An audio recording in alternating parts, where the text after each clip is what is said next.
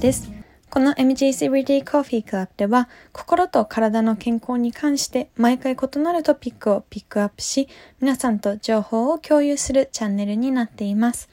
えー、この前の回でね、定期的にということで私が宣言したんですけれども、その通りこの調子で載せていこうかななんて思っております。えー、今回は前回の自分を知ることに関連して客観的な視点を持つことについて話そうと思っております。まあ、前回も自分のことについて客観的にね、観察をしましょうということでお伝えはしたんですけれども、今回は人間関係ですね。あとはま仕事の上においての客観的な視点について話していければなと思っています。で、まあ、今回そもそもこのことについてね、あの、話そうかな、そして意識するようになったことは、まあ、私がその接客業に携わるようになってからのことでした。で、まあ、接客業を私自身が行うようになって様々な方にね、お会いするようになったんですけれども、まあ、接客業をね、行っている方は、あの、なんとなくお分かりいただけるかなと思うんですが、まあ、その、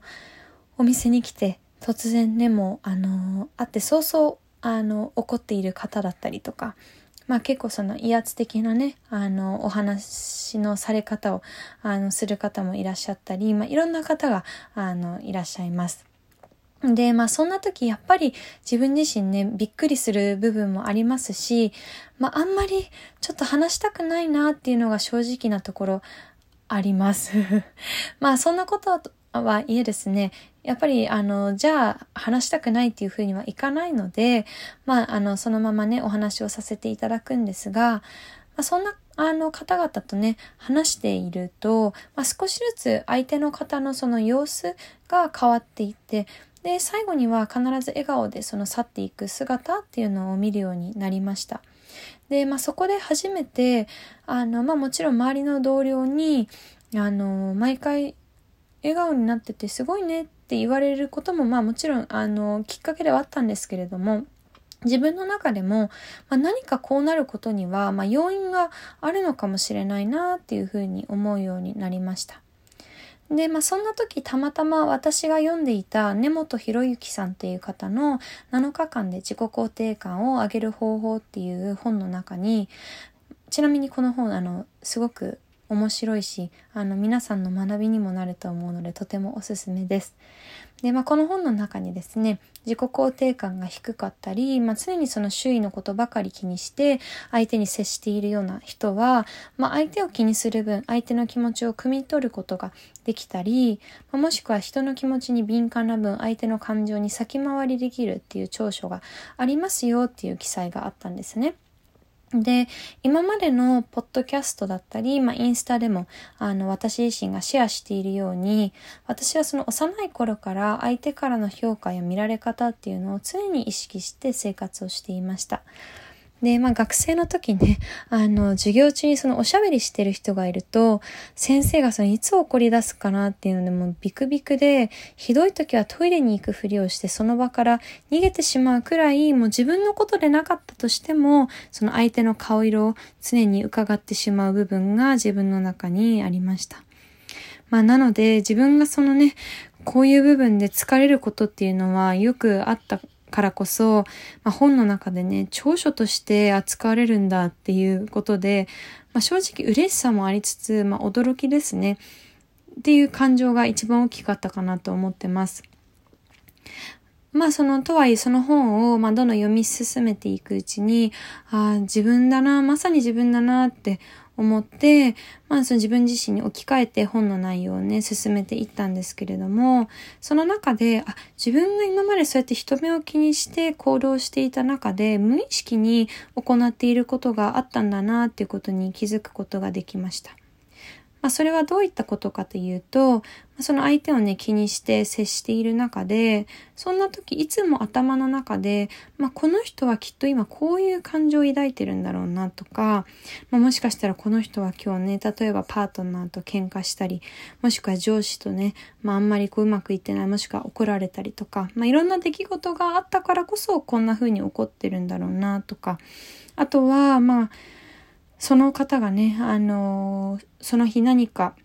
あの、理由があって、今時間がないからとっても焦っていて、ちょっとこう威圧的な話し方になってるのかななんて、その相手の背景にある事情を、まあ、理解しようとしているんだなっていうことに気がつきました。まあそれもある意味本当に相手のね顔色を伺ってビクビクしながら話しているっていう考え方もできるんですけれども、プラスに考えてみると、要は自分はその相手の裏側までも理解しようとしながら、そう相手と接しているんだなっていうふうにあの気づくことができました。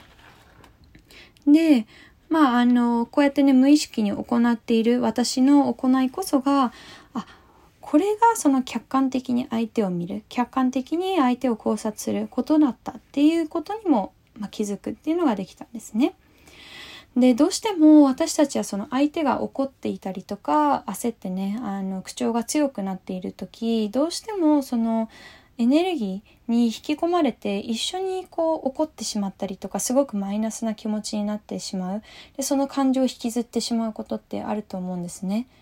で何回も言ってるように特にその口調が早い相手だとどうしてもその自分も焦ってしまって一緒にこう口調がどんどんどんどん速くなっていってしまったりとか気づくとその呼吸が浅くなってしまってお互いその興奮状態に陥っていることって今まで皆さん経験あるんじゃないかなと思うんですが特に接客業だったり、まあ、その対人関係だとね余計疲れるし、まあ、トラブルに発展しやすいんですよね。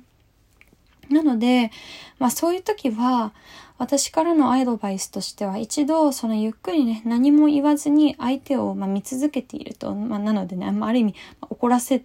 てあげるみたいな感じなんですけど、何も言わずその相手を見てみると、まあ、もしかしたらこの人こんなに怒ってる背景には何かまあ原因があるからこそこんなに怒ってるのかなとか、まあ、あとは、まあ、自分もね、その相手の立場に置き換えて考えてみると、確かに自分だとしてもこれぐらい起こるのかもって思えたり、あの、するきっかけにはなりますよね。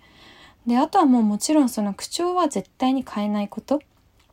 いくら相手が焦っていて、まあ、強くなったとしても、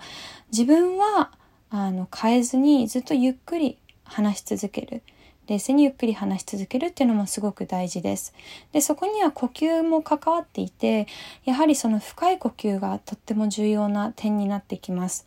呼吸がね、あの、深い分、どんどんね、綺麗なその酸素が脳に行き届くようになるので、頭が冴えてくるんですね。ですので、もし、相手とそうやって話しているうちにどんどん自分が焦ってきたりとかパニック状態に陥ってきて呼吸が浅くなり始めてるな口調が変わり始めてるなって感じる時は一度その深い呼吸に変えてあげることを思い出すだけでも今よりもね少し状況は変えられるんじゃないかなと思いますそしてねもう一つ私が大事にしていることは相手と自分の間に見えない壁を作り出すことです。まあ、これはどういうことかというとあの、まあ、さっき言ったみたいにねあのその相手の事情をその汲み取って背景を見るためには自分自身の感情を相手の中に、まあ、入れてしまうとどうしても相手と一緒にこう怒ってしまって結局ねこうさっき言ったように興奮状態に陥ってしまうお互いが。なので、一度相手と自分に見えない壁を作って、相手は相手、自分は自分で、一度その冷静に相手を観察することがすごく大事な点なんじゃないかなと思います。で、まあそもそも私がこの客観的にあの思考するだったり、客観的な視点を持つっていうことに、まあ気づいたきっかけは、その自分自身の敏感さがきっかけで、それによってね、読んだ本にはなるんですけれども、このことってまあ誰にとっても大事なことだと思うんですね。で、その私みたいに接客業以外でももちろんその会社の上司の方であったりとか、お友達だったりパートナーだったり、もちろん家族だったり、まあ生きていると様々な人と関わっていきますし、まあ大人にね、なって社会人になるとよく聞くんですが、まあ、あのね、学生の時ちっちゃい時だと、まあ、好きなお友達とだけ一緒にこう、ね、あの人間関係築くことができたけどやっぱり働いていくと、もう本当に嫌でもう喋りたくないっていう人とも、やっぱり付き合っていく